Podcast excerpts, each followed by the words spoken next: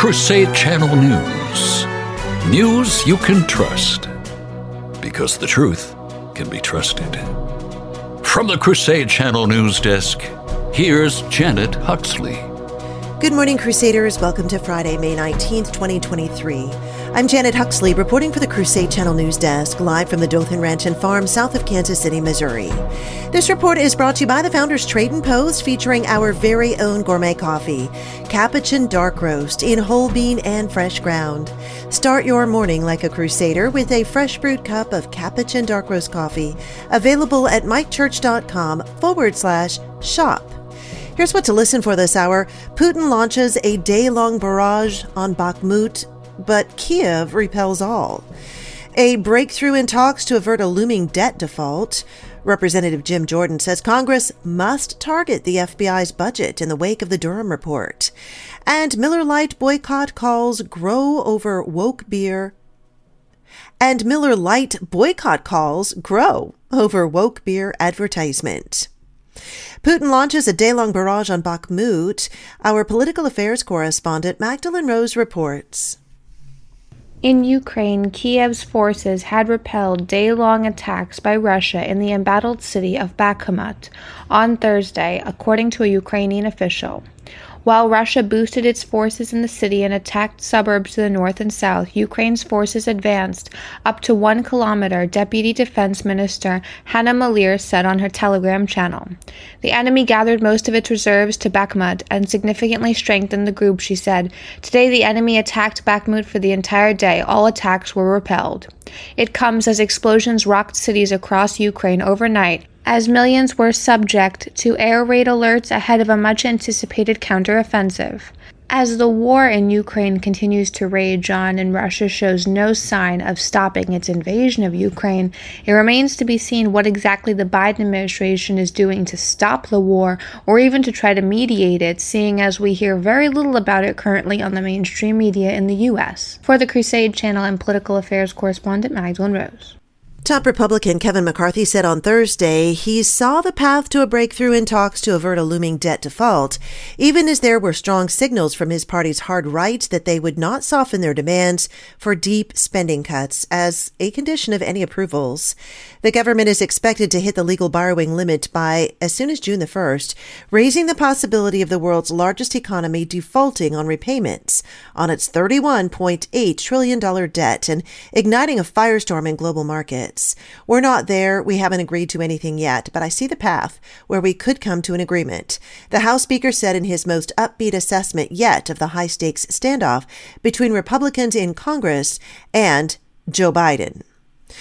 Ohio Republican Representative Jim Jordan has called for Congress to target the budget of the FBI after the release of special counsel John Durham's bombshell report, which revealed the Bureau launched its crossfire hurricane investigation into the 2016 Trump campaign without evidence and due process. Speaking on Fox News Channel's Hannity on Monday night, the House Judiciary Committee chairman highlighted a pattern of behavior by Democrats accusing them of creating false narratives amplified by legacy media outlets and big tech. Citing Durham's report, Jordan said on Monday that former Secretary of State Hillary Clinton's campaign collaborated with the FBI in 2016 to target Trump, while in 2020, 51 former CIA agents and intelligence officials worked with then former Vice President Joe Biden's campaign to achieve the same objective. Jordan emphasized in both instances the aim was to target Trump and prevent him from assuming office. So we've seen it twice. One, it was the FBI. The second one, it was former intel officials, but with the same objective to go after President Trump and keep him from being president, Jordan told Hannity. Our quote of the day This world in which we live needs beauty in order not to sink into despair. It is beauty, like truth, which brings joy to the heart of man, and is that precious fruit which resists the wear and tear of time, which unites generations and makes them share things in admiration. St. Paul the Sixth. And our saint of the day coming up, he had the distinction for being the first pontiff ever to have resigned. You're listening to Crusade Channel News. Hello, Crusaders, and welcome to Frying with Tommy. Today I'm going to show you how to properly fry a chicken, Tommy style. Of course, you need a chicken, the EK3000, or as I like to call him, Dante, Mike Church's Beast and Butt Rub, and an air fryer. Now, once you got your chicken ready, you want to go ahead and add Mike Church's secret blend of sugar, herbs, and spices. And since he put it into this bougie bottle, I can add enough beast and butt rub until my ancestors tell me to stop. Now the chicken is ready for my air fryer. Why don't you go ahead and put it on in there, and I'm gonna get Tante ready. Pull!